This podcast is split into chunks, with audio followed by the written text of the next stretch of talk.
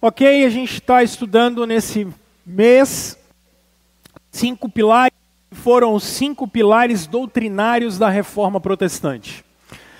Pela manhã, logo cedo, às nove da manhã, eu estou dando uma aula de história da igreja. Hoje nós terminamos a influência no Império Romano e como, como no Império Romano a igreja começou a tomar corpo. Semana que vem a gente termina a ideia do papado o primeiro cisma da igreja, e depois eu vou entrar com vocês em pré-reforma e reforma protestante. Aí nós vamos gastar algumas semanas conversando sobre isso. Então aqui, durante o culto, eu não estou gastando tempo com história, porque história eu estou contando de 9 às 10. Aqui a gente está gastando muito mais tempo com doutrinas que são base para aquilo que a gente vai chamar de movimento reformado. Então, na nossa equipe de criação, o pessoal falou bem assim: vamos fazer uma série chamada Fechados para Reforma. E aí é como se a gente fosse construindo uma casa. Ok? Ok. Então, na primeira semana, a gente conversou sobre você a botar alguns fundamentos. E o fundamento principal é a fé. A segunda coisa é você levantar as paredes. Então, que parede que a gente levantou semana passada? Escritura que vai moldar a nossa vida é a Escritura. Mas hoje eu quero colocar um telhado aí nessa casa com vocês. Se tem um fundamento da fé e tem paredes que são a Escritura, eu quero botar um telhado nessa casa. E o telhado dessa casa que a gente está fechado para a reforma vai chamar Cristo. E eu quero refletir com vocês hoje sobre Cristo como suficiente para a vida cristã. O fundamento da fé, a escritura como as nossas paredes, e um telhado sólido, bem tapado, suficiente, chamado Cristo. Hoje eu quero conversar com vocês sobre a suficiência de Jesus, sobre Jesus ser suficiente na vida da gente. Então, Colossenses capítulo 2, o apóstolo Paulo vai escrever essa carta para nós mais uma carta da prisão. É preciso ressaltar isso. Paulo está preso ao escrever essa carta. Vai passar julgamento com o imperador. Então, às vezes, a gente não consegue entrar dentro do texto bíblico porque o lê de maneira muito fria. Imagina o que é você estar tá pressionado e tendo que. E é isso que o Paulo está vivendo. Então vamos lá. Verso 6, capítulo 2 de Colossenses. Verso 6. Portanto,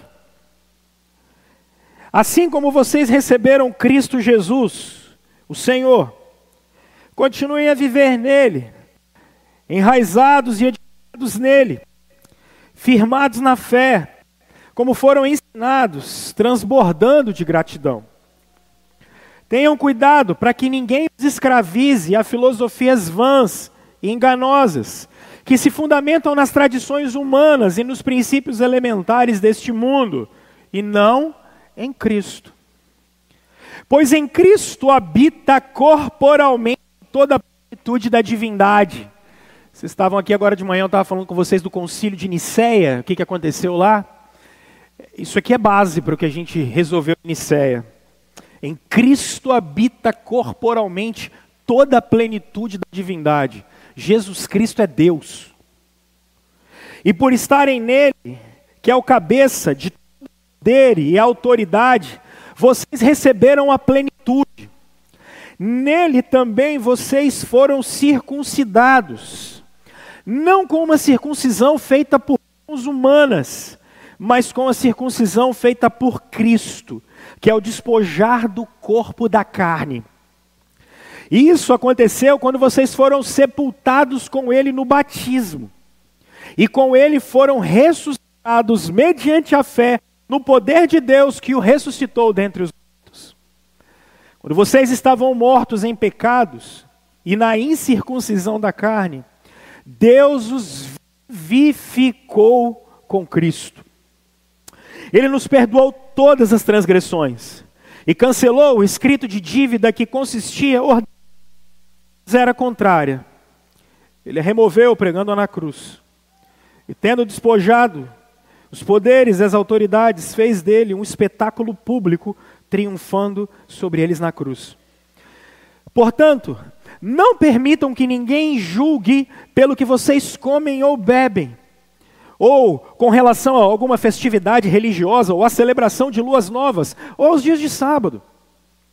Estas coisas eram sombras do que havia de vir. A realidade, porém, encontra-se em Cristo. Não permitam que ninguém que tenha prazer numa falsa humildade e na adoração de anjos os impeça de alcançar o prêmio.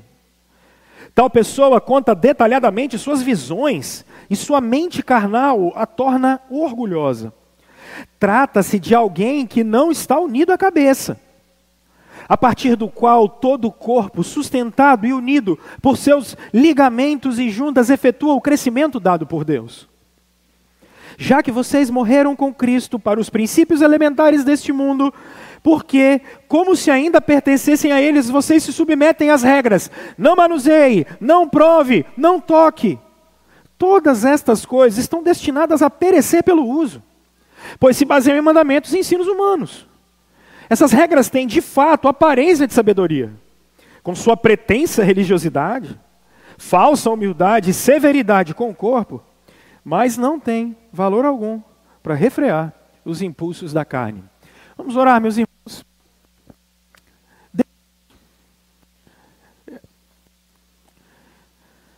Só de nós lermos a Sua palavra, a gente fica perplexo, porque é grande demais.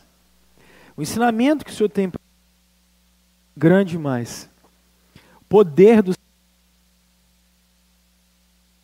misericórdia do Senhor e a graça do Senhor. Ilumina seu povo, traz direção para o seu povo. Ajuda o seu povo a exclusivamente de Jesus. Em nome de Jesus que nós. Amém. Deixa eu trocar o microfone.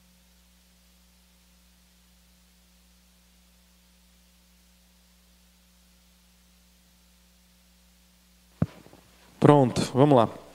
Irmãos, é, nós estamos falando da reforma protestante, então é importante que a gente pense no seguinte, aí deixa eu trazer um personagem que vai ajudar vocês, e aí depois eu, eu quando for dando aula pela manhã, aí eu vou trabalhar ele mais profundamente.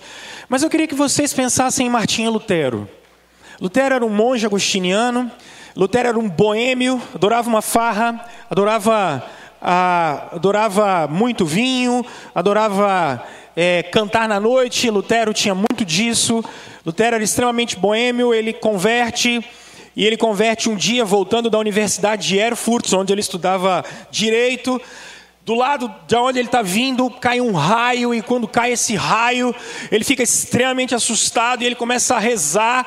E a família dele era muito devota ao catolicismo da época. Ele começa a rezar para Santa Ana, e Lutero diz: Se eu sair daqui vivo, eu vou virar padre.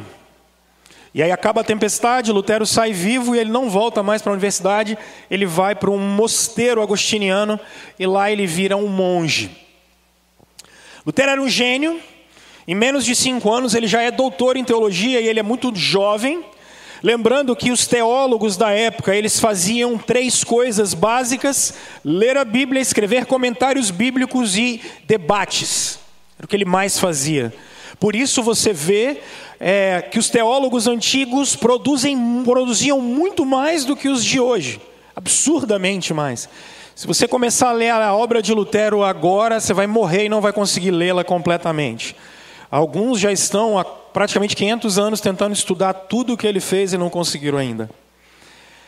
O que é interessante é que Lutero tem uma alma muito angustiada, porque ele não consegue se ver limpo do pecado. Ele, diferente dos brasileiros do século 21, que acham que Deus, por ser amor, aceita tudo, Lutero não, ele entende a miséria do coração dele. Então, Lutero, para vocês terem uma ideia, ele ficava três, quatro horas se confessando. Passava, quando ele saía do confessionário, ele voltava, porque ele, ele, ele lembrava que ele tinha esquecido de confessar um pecado. E Uma vez o seu confessor chegou para ele e falou bem assim: Lutero, faz o seguinte. Ele está na Alemanha, ele falou assim: vá para Roma. Vai Roma. Quando você chegar em Roma, você vai ver o que tem lá. E aí, quando você olhar as igrejas, você olhar as relíquias da igreja, quando você olhar isso tudo, você vai voltar e vai voltar de uma maneira diferente.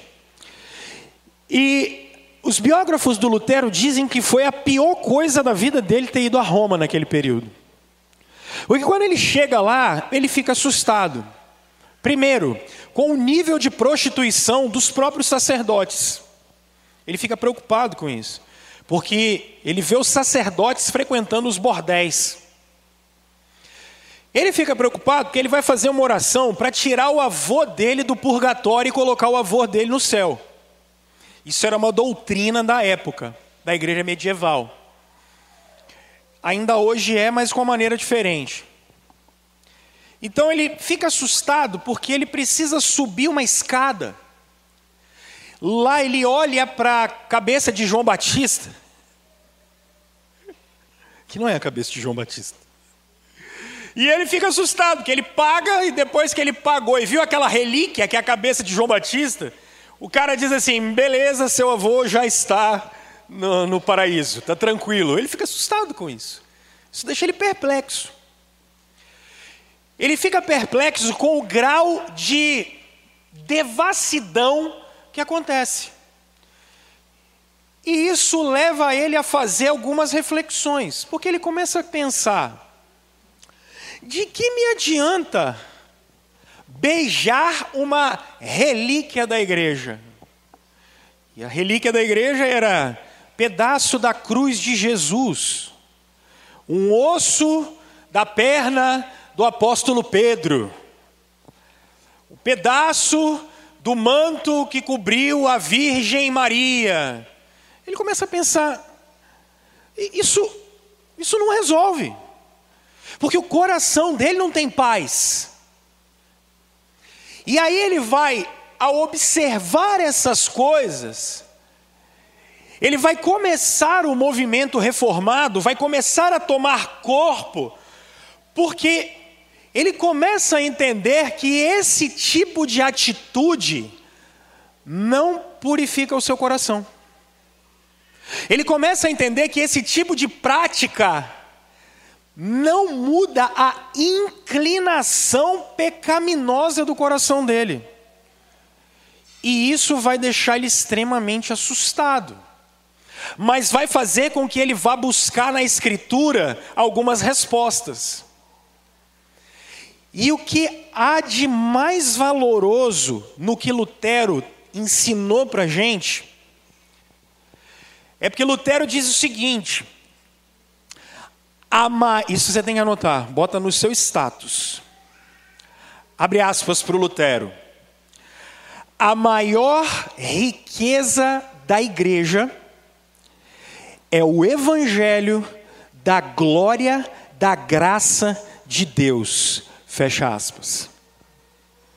A maior riqueza da igreja é o evangelho da glória, da graça de Deus. E você pode falar aqui, ô oh, oh, Rômulo, e daí? O que, que você quer dizer com isso? A partir dessa iniciativa, há algo que vai ser central na vida da igreja. Mas o que, pastor? Não há mediação entre Deus e os homens a não ser Jesus. Não é necessário peregrinação para cidades santas. Não é necessário padres, pastores, bispos, irmãs do fogo e do coque elas não são necessárias para levar ninguém até Deus. Não há necessidade de revelações, não há necessidade de conhecimentos especiais, não há necessidade de lugares sagrados. Por quê? Porque o nosso maior tesouro é Jesus Cristo. Não há, meus irmãos, nenhuma necessidade de qualquer objeto que seja consagrado a Deus. Certa vez, eu era seminarista, e aí, é porque às vezes a gente acha que essas realidades estão muito longe da gente. Eu dirigindo uma reunião de oração na igreja que eu tomava conta, e um rapaz estava com um monte de problema. Aí terminou a reunião de oração, ele chegou para mim e falou assim: Pastor, eu queria conversar com o senhor. Lá eles me chamavam de pastor, que eles não sabem nem o que era seminarista. Tá? Eu falei: Não, beleza. Ele falou: Eu estou com muito problema dentro de casa. Eu falei: Eu sei, eu estou acompanhando você e sua família. Ele falou: É, e hoje de manhã eu estava assistindo um programa de televisão. Eu falei: Meu Deus, onde isso vai dar?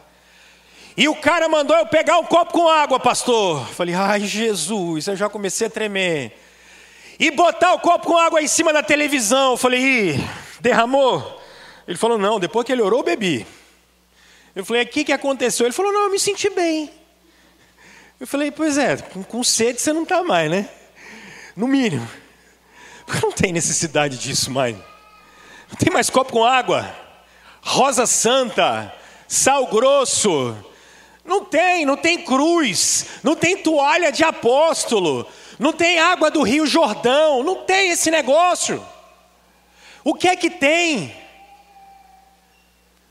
Existe a nossa suficiência em Cristo. Mas a igreja do século 21 não sabe o que é isso. A igreja do século 21 não sabe o que é isso, porque ela não é mais uma igreja, ela é uma comunidade terapêutica. E esse é o maior problema. O problema é que a igreja do século 21 tem se tornado não uma comunidade de cuidado mútuo, não uma, cuida, uma comunidade de discípulos, uma comunidade de gente que se abençoa, mas ela tem se tornado uma comunidade terapêutica. As pessoas estão preocupadas só com o seu bem-estar psicológico.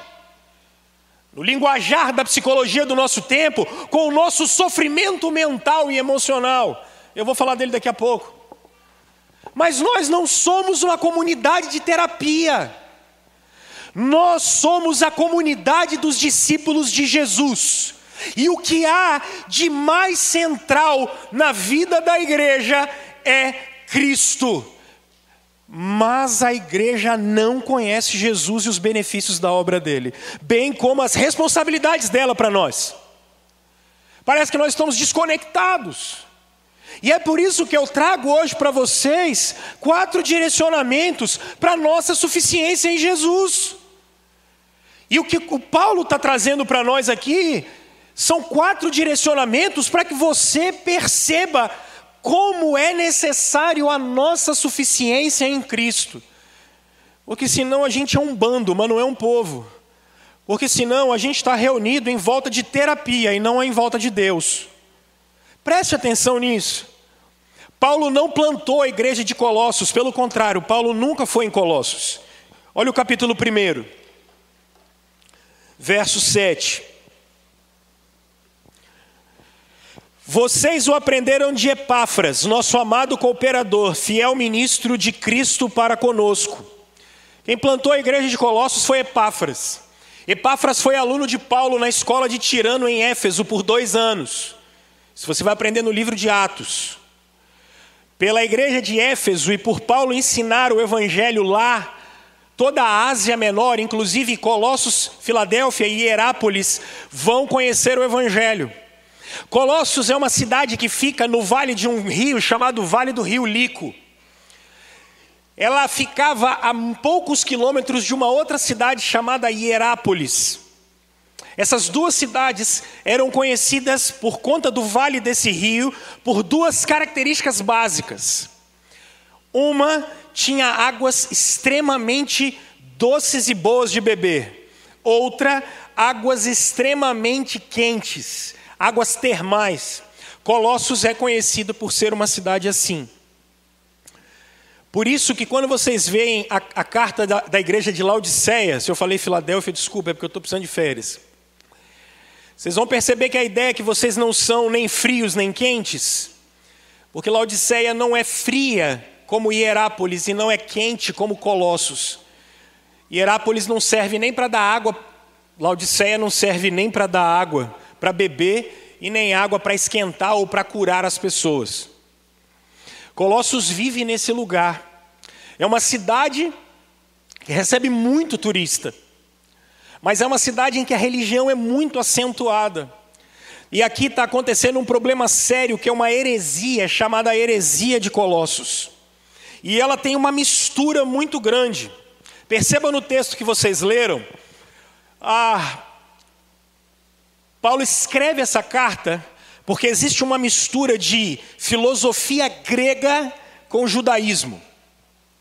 Então, na igreja de Colossos, eles estão dizendo que as pessoas precisam guardar o sábado. Na igreja lá, eles estão dizendo que as pessoas não podem comer determinados tipos de carne.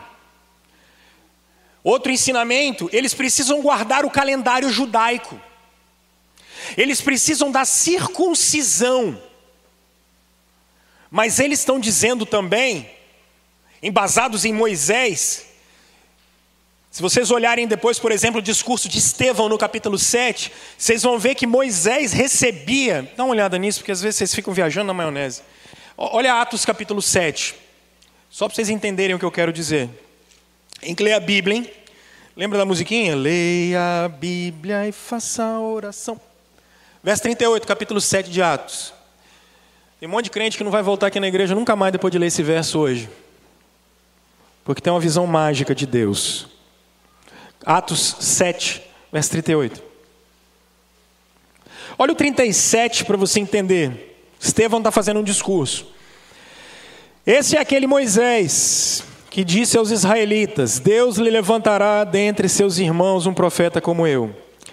Ele estava na congregação no deserto. Leiam comigo com o anjo. Ah, não, não, não, não, não, não, acorda aí, gente. Ele estava na congregação no deserto com o anjo.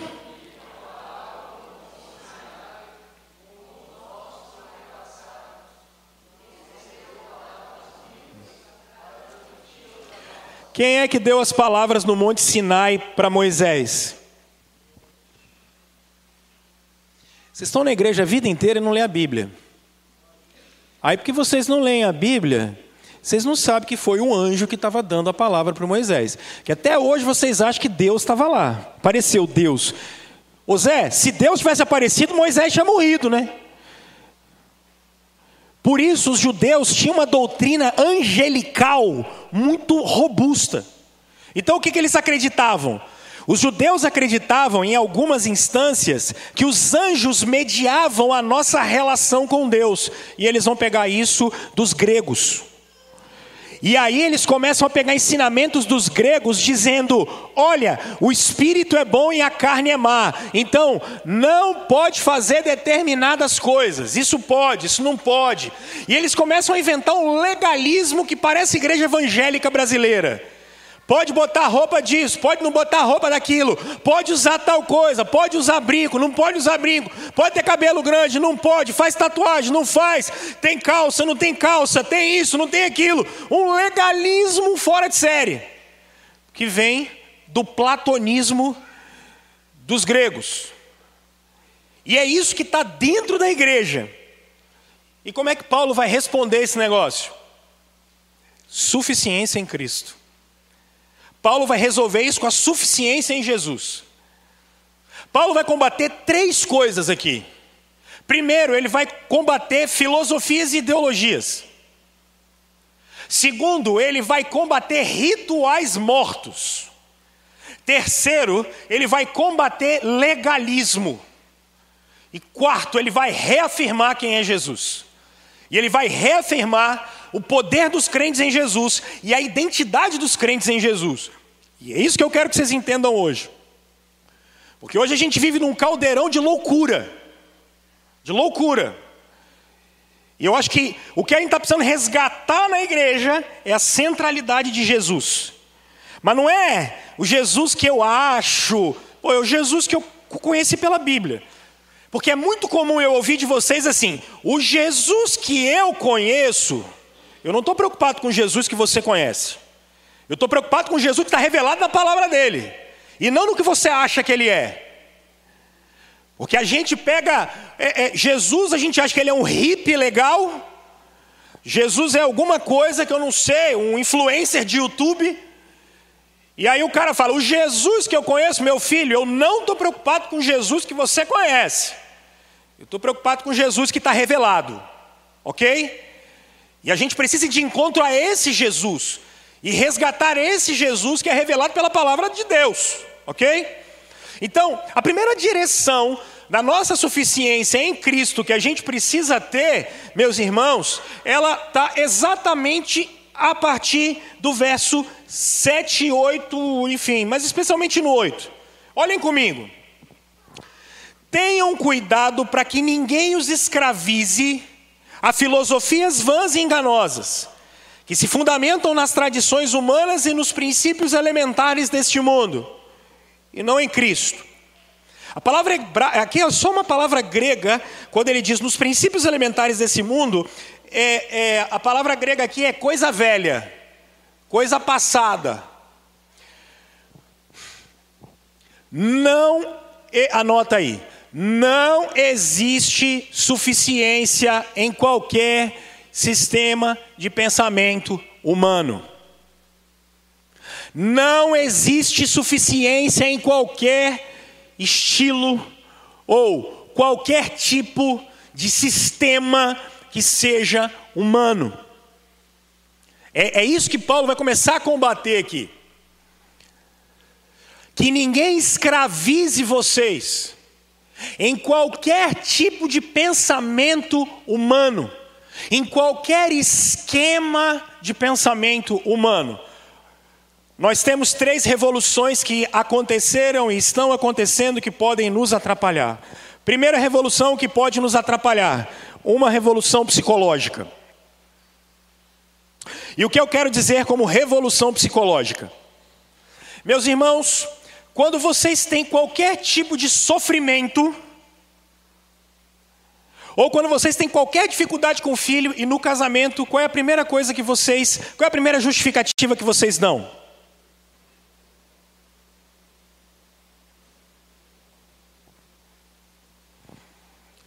Ele teve problema em casa. Ele não teve carinho. Ele não teve afeto. Por que, que ele é assim? Não, ele é desse jeito porque ele não recebeu amor.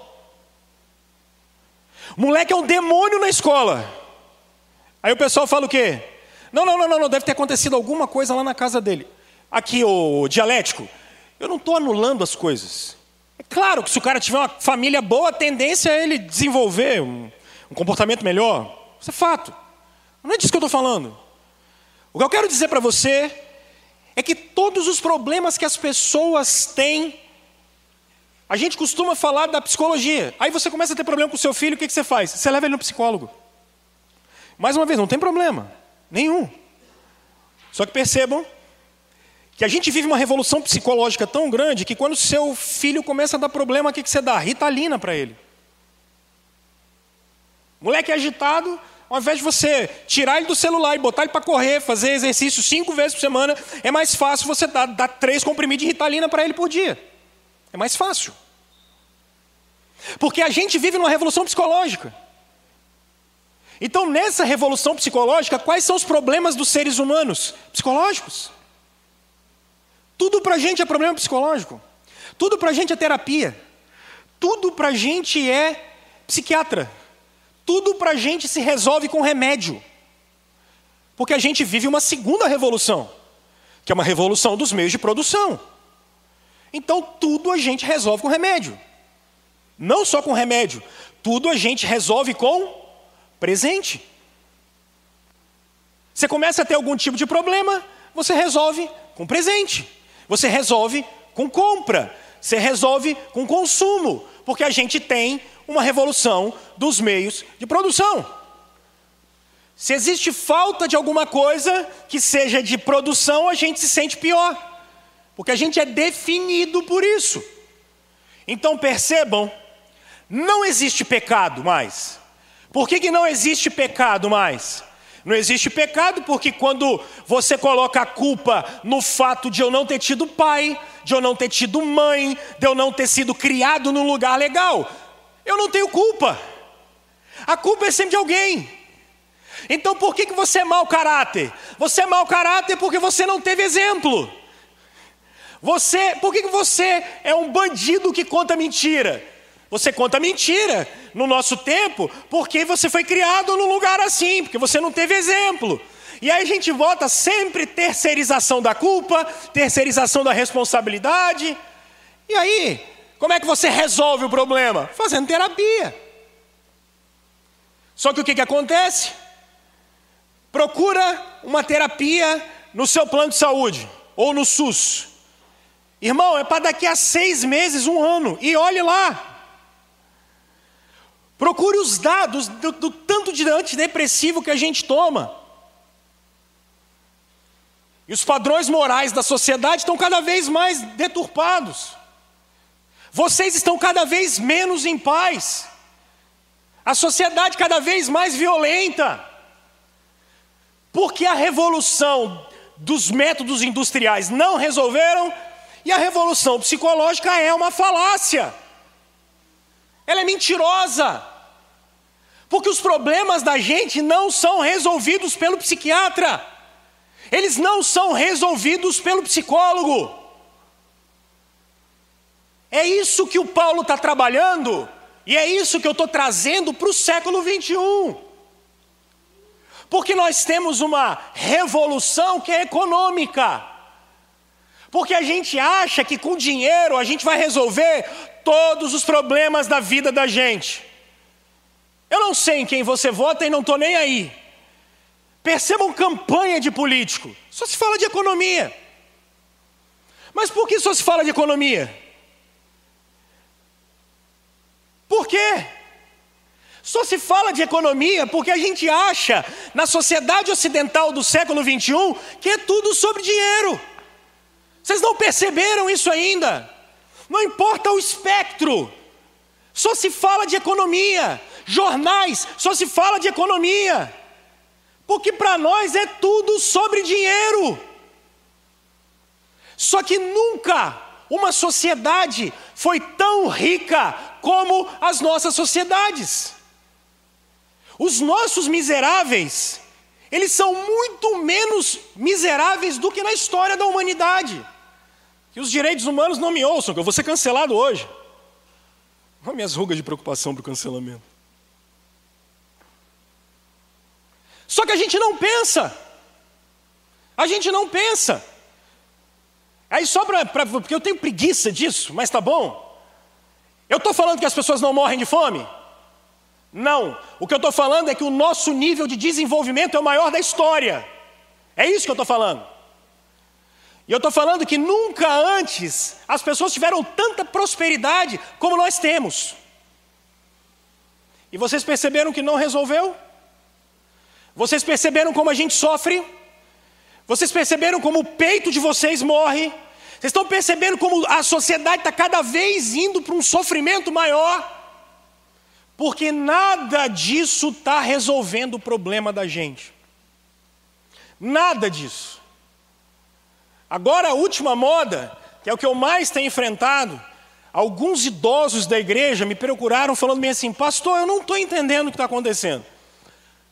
Porque Fulano estava me pedindo ajuda, que agora ele descobriu que a filhinha dela, a filhinha dela falou que era que é mulher, agora está falando que é homem. E aí os idosos não estão sabendo lidar com isso, especialmente. Porque a última coisa que a gente está inventando agora é que se a gente começar a mudar a identidade das pessoas, elas vão ser mais felizes. E aí a gente começa a trabalhar políticas de identidade. Vocês vão observar isso bombando nos próximos anos. Anota, W-O-K-E, woke. É a próxima cultura. Esses são os gnósticos do século 21. Porque eles dizem que nós não sabemos ser homens. Então a gente precisa de um conhecimento especial para se desconstruir como machos brancos opressores. Seus filhos já estão estudando isso na faculdade. É questão de tempo. Essa gambiarra vai chegar. Então os homens precisam de uma iluminação. É isso que o Paulo está trabalhando. Só que agora, no século 21, veio com uma outra cara. Então, agora a gente precisa se despir dessa sexualidade que é a homem e mulher. Agora o negócio é você, você tem que desconstruir esse negócio a partir de um novo paradigma de conhecimento. Os wokes, eles se chamam de os iluminados. Olha, são os gnósticos do século 21 só que com cara de filosofia. Seus filhos no ensino médio já aprendem isso. É questão de tempo. Porque o que está por trás é que ser homem oprime e deixa triste. Ser mulher oprime e deixa triste. Ser heterossexual oprime e deixa triste. Ser branco oprime e deixa triste. Ser negro oprime e deixa triste. E a gente se desconstrói mais uma filosofia do nosso tempo. Mais uma gambiarra. Só que como isso está engendrado no meio de política, aí tem uns que ficam, nossa, mas não pode falar, não pode falar o quê, cara? Depois vocês me pagam advogado. Eu não tenho medo dessas coisas, cara. Não sou politicamente correto. Porque está errado. Porque está errado. O paradigma está errado. Isso não vai funcionar. Porque sabe o que mais está acontecendo? Meninas e meninos que redesignam o seu sexo, se arrependendo. Mas para a indústria farmacêutica, você tem 150 mil reais para mudar o sexo de uma criança. E ela vai gastar mais 200 mil reais para ficar tomando coquetel de remédio o resto da vida. E isso é sabedoria. Só que se ela parar de tomar remédio, o que, que vai acontecer com ela? Ela volta a ser homem, velho. E ela volta a ser mulher. Isso é filosofia do nosso tempo. Isso não gera felicidade em ninguém. Está entendendo? Agora, como é que a Escritura vai resolver isso? Cristo. Vou falar daqui a pouco. Olha só. A gente está no meio de um, uma questão, já há alguns anos, o Ocidente está numa polarização danada. Liberalismo não vai resolver o problema do mundo. É, Conservadorismo não resolve o problema do mundo. Socialismo não resolve o problema do mundo. Comunismo não resolve o problema do mundo. Partido político não resolve o problema do mundo. Você pode até conhecer algumas coisas, elas são importantes. Todas ideologias, todas falhas, todas idólatras. Democracia, importante, idólatra. República, importante, idólatra. Monarquia, importante, idólatra. Não há nada que seja comparado a Cristo. Vocês conseguem entender isso? Nada vai conseguir abarcar Cristo. Filosofia nenhuma. Isso não pode te definir. Isso não pode tomar o lugar de Cristo no coração da gente, não Cristo que está sendo pregado, no sentido de que eu tenho uma experiência com Ele, mas é o Cristo revelado. Porque senão a gente vira idólatra, a gente abarca psicologia, filosofia para lá, filosofia política para lá, filosofia econômica para lá. Não resolve, cara. Não resolve. Não resolve. E é isso que Colossos está vivendo. Cuidado. Eu termino esse ponto perguntando para você o seguinte: o que é que tem tomado o lugar de Cristo no seu coração? Que tipo de sistema de pensamento? Tem gente que está completamente dominado por teologia e ideologia de coach. Está doidinho. Não resolve. Não resolve. Vai falhar. Segunda coisa. Observem comigo agora não o verso 8. Mais para frente. Verso 13. Quando vocês estavam mortos em pecados e na incircuncisão da sua carne, Deus os vivificou com Cristo. Ele nos perdoou todas as transgressões, cancelou o escrito de dívida que consistia em ordenanças e que nos era contrária. Ele a removeu pregando na cruz e, tendo despojado os poderes e autoridades, fez dele um espetáculo público triunfando sobre eles na cruz. Vou falar disso daqui a pouquinho. Portanto, verso 16. Não permitam que ninguém os julguem pelo que vocês comem ou bebem. Ou com relação a alguma festividade religiosa ou a celebração de luas novas ou dos dias de sábado. Essas coisas eram sombras do que havia de vir. A realidade, porém, encontra-se em Cristo. O que, que é isso, gente? Se ideologia não funciona, ritual vazio não funciona. Ritual vazio não funciona. Percebam que Paulo está dizendo que o ritual de iniciação dos cristãos é o batismo. Paulo está falando que o ritual de iniciação dos cristãos, verso 11: Nele também vocês foram circuncidados com a circuncisão feita por mãos humanas, não por mãos humanas, mas com a circuncisão feita por Cristo, que é o despojar do corpo da carne. Isso aconteceu quando vocês foram sepultados com Ele no batismo. Por isso que você crê e é batizado. Só que a gente vive de ritual. E aqui, eu vou dos mais absurdos para os mais, mais clássicos. Os mais absurdos são esses que a gente que eu estava falando com vocês. Eu já tive que lidar com gente pedindo para ungir carro, gente pedindo para ungir janela de casa, Gente, teve um casal um dia desse falou comigo, pastor, no dia do nosso noivado, estava lá, a gente pediu para o senhor ungir as alianças da gente. Eu olhei para a cara deles e falei, vou, aqui ó. Vai ungir aliança? Ficando doido? Não existe isso, gente. Não existe isso. Quem é ungido aqui são vocês. Vocês que são ungidos de Deus. Não objeto. E eu já tive que lidar com casa mal assombrada, com gente achando que a casa era mal assombrada, com demônio territorial. Já, essas doideiradas todas. Um monte de ritual doido. Um monte de ritual maluco. E vai das loucuras mesmo.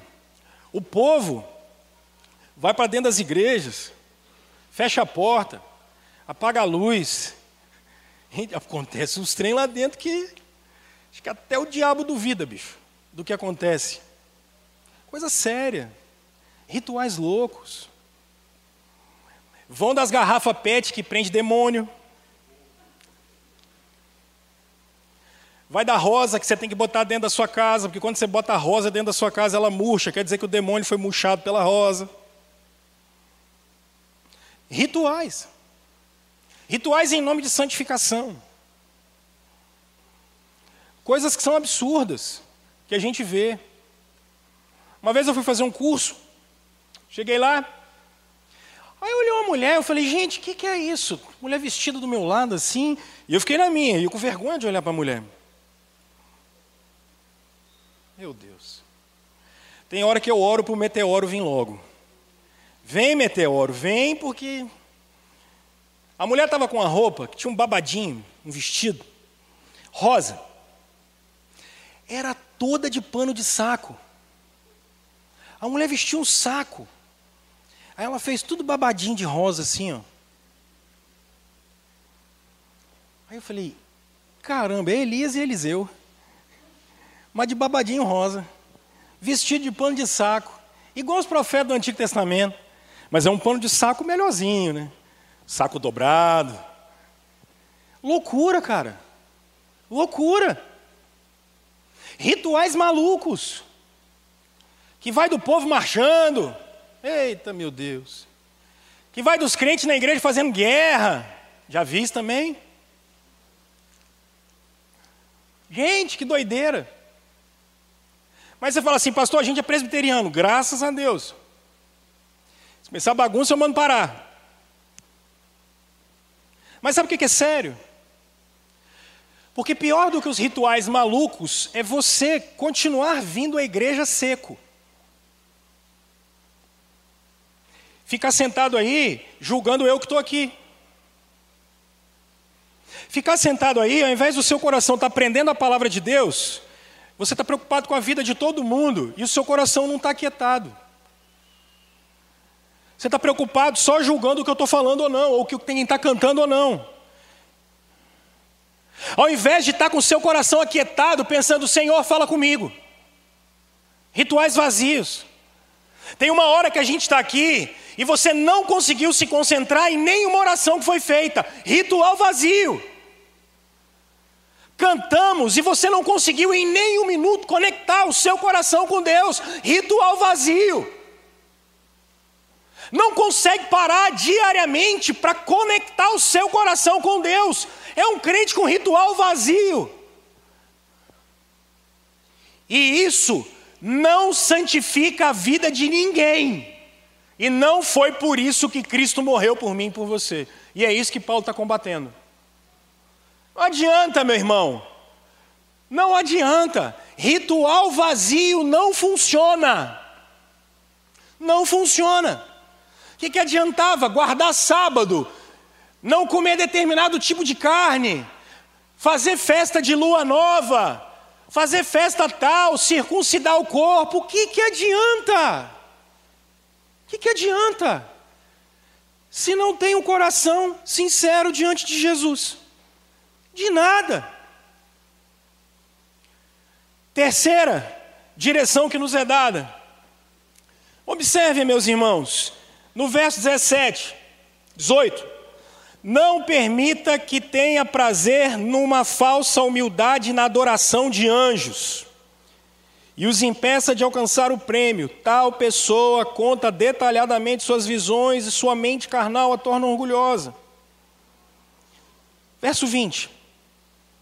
Já que vocês morreram com Cristo para os princípios elementares desse mundo, por que, como se ainda pertencessem a Ele, vocês submetem as regras? Não manuseie, não prove, não toque. Porque se ritual vazio não resolve, filosofia não resolve, meu filho, legalismo não resolve. Primeiro, uma palavra para os libertários caras de pau.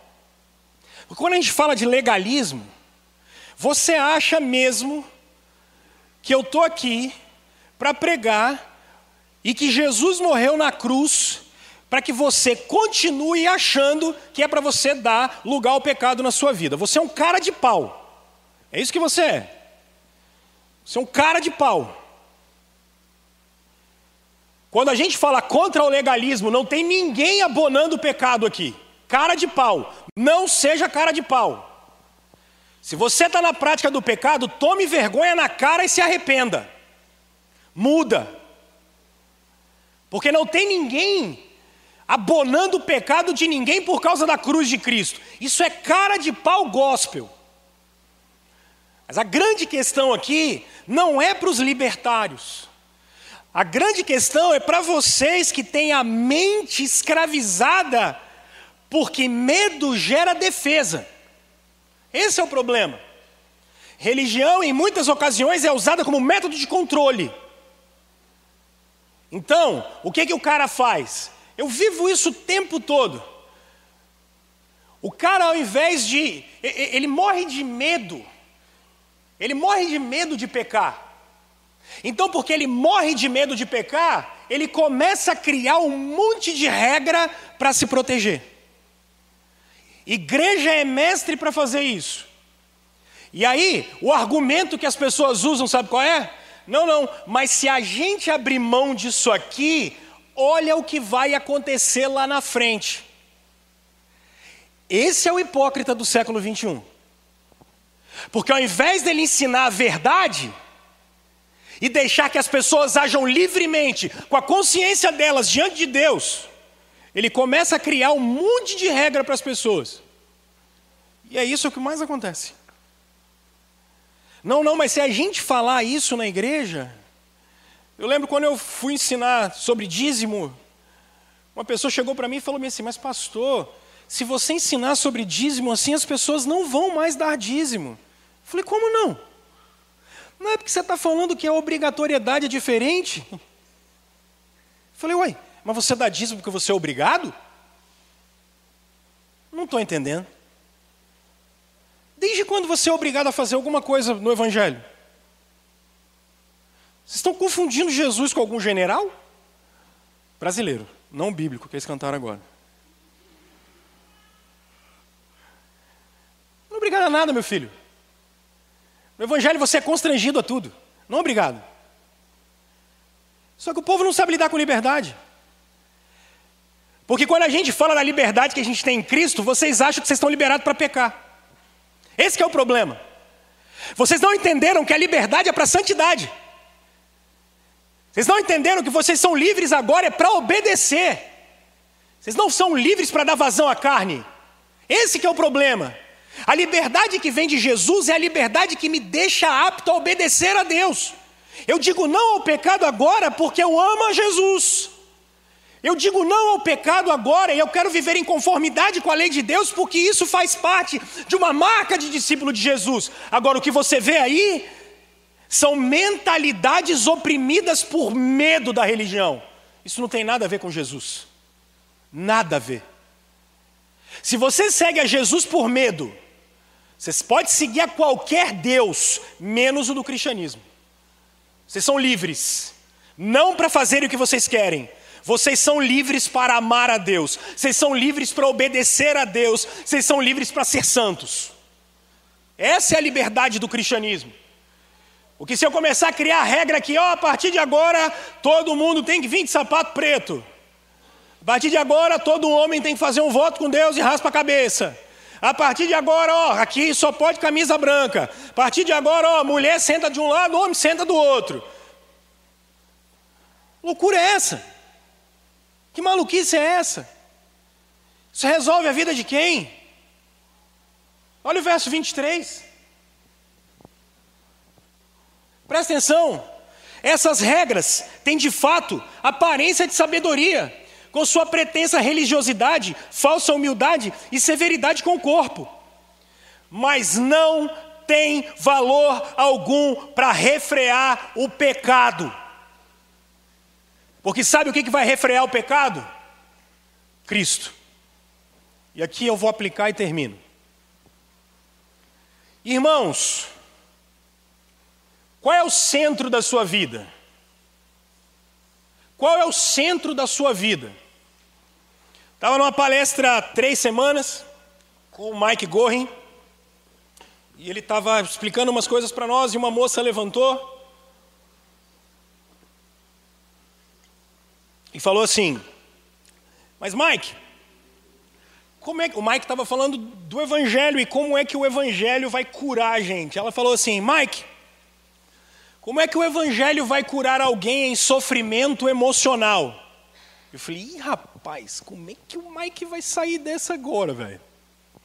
Achei sensacional. Sensacional. A gente acha que a gente precisa ficar dando um monte de conselho para as pessoas. A gente acha que a gente precisa ficar dando um monte de solução para a vida das pessoas. O que a gente precisa pregar para as pessoas e demonstrar para elas é que elas morreram em Cristo Jesus. Se você morreu em Cristo Jesus, saiba que a sua natureza antiga morreu. Você não pode esquecer disso. Você precisa ter em mente, você que é crente, você tem que ter em mente que a sua vida é para a morte. Você morreu. Você morreu. E como é que você fala que você morreu numa sociedade que está mandando você se encontrar o tempo todo? É por isso que vocês estão perdidos. Nós morremos, irmãos. Para o cristianismo, nós morremos, morreu meu ego. Eu preciso encontrar meu valor na morte de Jesus por mim, porque eu estava sendo crucificado lá. Irmãos, o que vai consolar a gente é que, junto com a morte, a ressurreição de Jesus veio. Todo sofrimento é passageiro, toda dor é passageira. Toda angústia é passageira.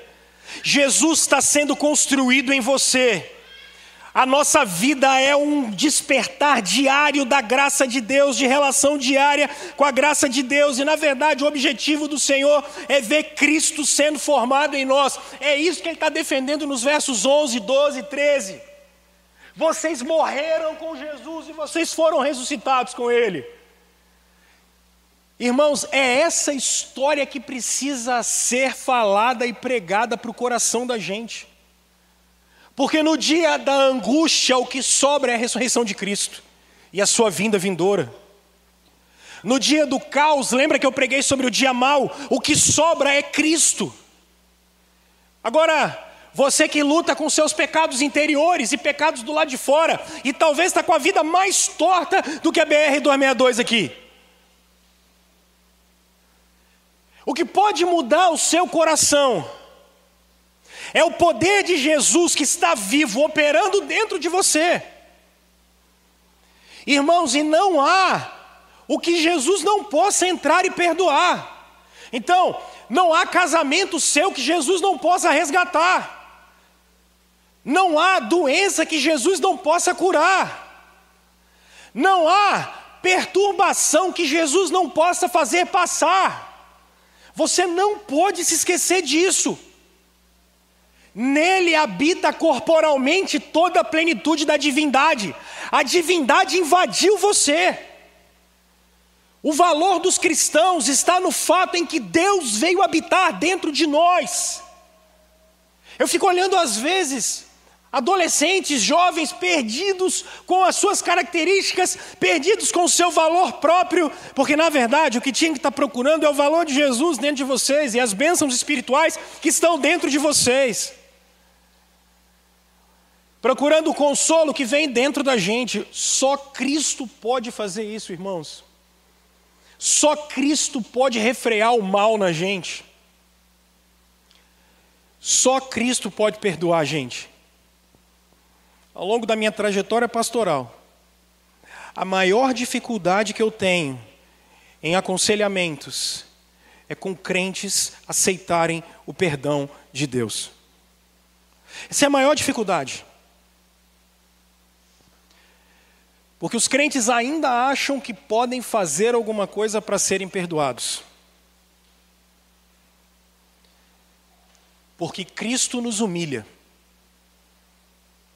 Cristo coloca a gente como perdoados por causa do que ele fez. E às vezes gera revolta. Porque quando a gente diz, Jesus te perdoou, as pessoas não aceitam. Que elas dizem, mas eu tinha que sofrer. Como assim eu não vou sofrer?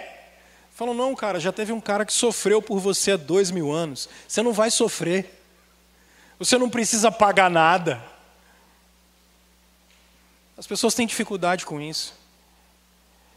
Irmãos, o que tem que cobrir a sua vida é Cristo. O convite que eu estou fazendo para vocês hoje é para se revestirem de Cristo. Chega de ficar perturbado com filosofia, chega de ficar perturbado com ritual, chega de ficar perturbado com legalismo. Vá se encontrar com Jesus.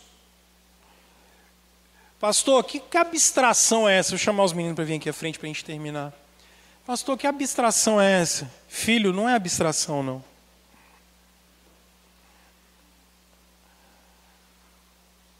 Como é que eu vou encontrar com Jesus, pastor? Ele não está aqui.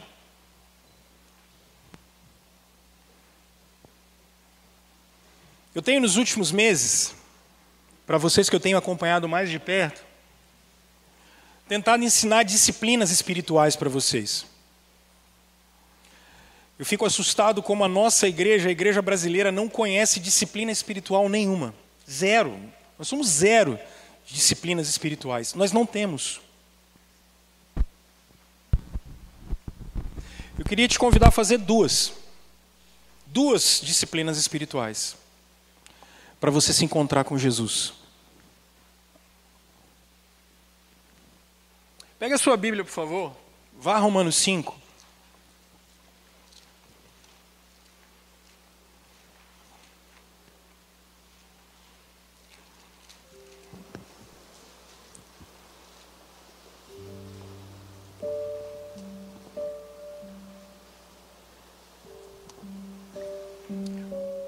Está em Romanos 5? Olha o que você vai fazer na sua casa para você se encontrar com Jesus. Aqui não é terapia, não, tá? Romanos 5, tá aí? Aí você vai fazer exatamente isso que você está fazendo aqui agora.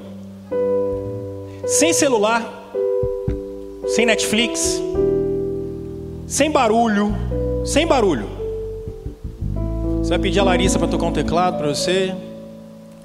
Pode tocar, querido. Olha o verso 8. Você vai fazer o seguinte. Mas Deus demonstra seu amor por nós. Cristo morreu em nosso favor quando ainda éramos pecadores. Aí você vai parar.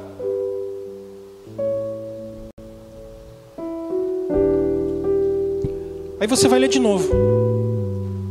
Olha só. Mas Deus demonstra seu amor por nós. Cristo morreu em nosso favor quando ainda éramos pecadores. Você vai parar de novo, com calma. Aí agora você vai tirar o pronome do primeiro pronome no plural e você vai colocar ele no singular. Olha como é que você vai ler. Mas Deus demonstra o seu amor por mim. Cristo morreu em meu favor, quando eu ainda era pecador. Vamos ler comigo? Mas Deus demonstra seu amor por mim. Cristo morreu em meu favor, quando eu ainda era pecador. E aí você vai parar. Senhor, como é que hoje o Senhor quer aplicar isso aqui na minha vida? Aí você vai fechar seus olhos. Senhor, como é que você quer mudar isso aqui no meu coração? O que, que significa Jesus ter morrido por mim, Senhor? Porque esse é o segundo movimento. Pare de falar com Deus na terceira pessoa do singular. Ele, Ele, Ele, Ele, Deus, Deus. Fale com, a pessoa, com Deus assim: Pai, Pai, Pai, Senhor, Deus, meu Salvador, meu Perdoador. Pare de falar como se Deus e Jesus estivessem lá depois da feira de Cariacica. Jesus está aqui, meu filho. Quando você parar e fizer isso que a gente chama de lectio divina, e eu preparei isso aqui a semana toda para trazer para vocês. O que os reformadores faziam com isso é deixar a escritura falar com seu coração. Deixa Jesus falar com o seu coração. Agora, meu filho, você tem que parar. Eu vou terminar último texto, só para você ver o que você vai fazer. E você vai fazer isso com a Bíblia toda. Você vai escolher versículos, textos. Olha o Evangelho de Marcos. Evangelho de Marcos, no capítulo 6. Evangelho de Marcos, no capítulo 6. E você vai fazer assim, ó.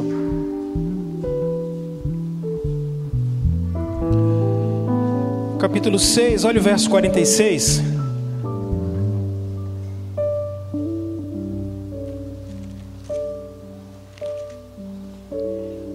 Você vai parar, respirar. Verso 46, você vai olhar e falar: Tendo-a despedido, subiu ao monte para orar. Ao anoitecer, o barco estava no meio do mar e Jesus se achava sozinho em terra. Ele viu os discípulos remando com dificuldade porque o vento soprava contra eles. Alta madrugada, Jesus dirigiu-se a eles andando sobre o mar e estava já a ponto de passar por eles. Quando viram andando sobre o mar, pensaram que fosse um fantasma. Então gritaram, pois todos o tinham visto e ficaram aterrorizados. Mas Jesus imediatamente lhe disse: Coragem, sou eu, não tenham medo. Então subiu no barco para junto deles e o vento se acalmou, e eles ficaram atônitos, pois não tinham entendido. E aí você vai parar. Aí você vai parar. E aí quando você estiver lendo uma história como essa, você vai falar e você vai ouvir Jesus olhando para você e falando assim: "Coragem. Não tenha medo." E você vai fazer isso uma vez, duas vezes, e você vai olhar e falar bem assim: Senhor, hoje é um dia que eu estou com medo, hoje é um dia que eu estou precisando de coragem, porque você vai chamar Jesus para conversar com você,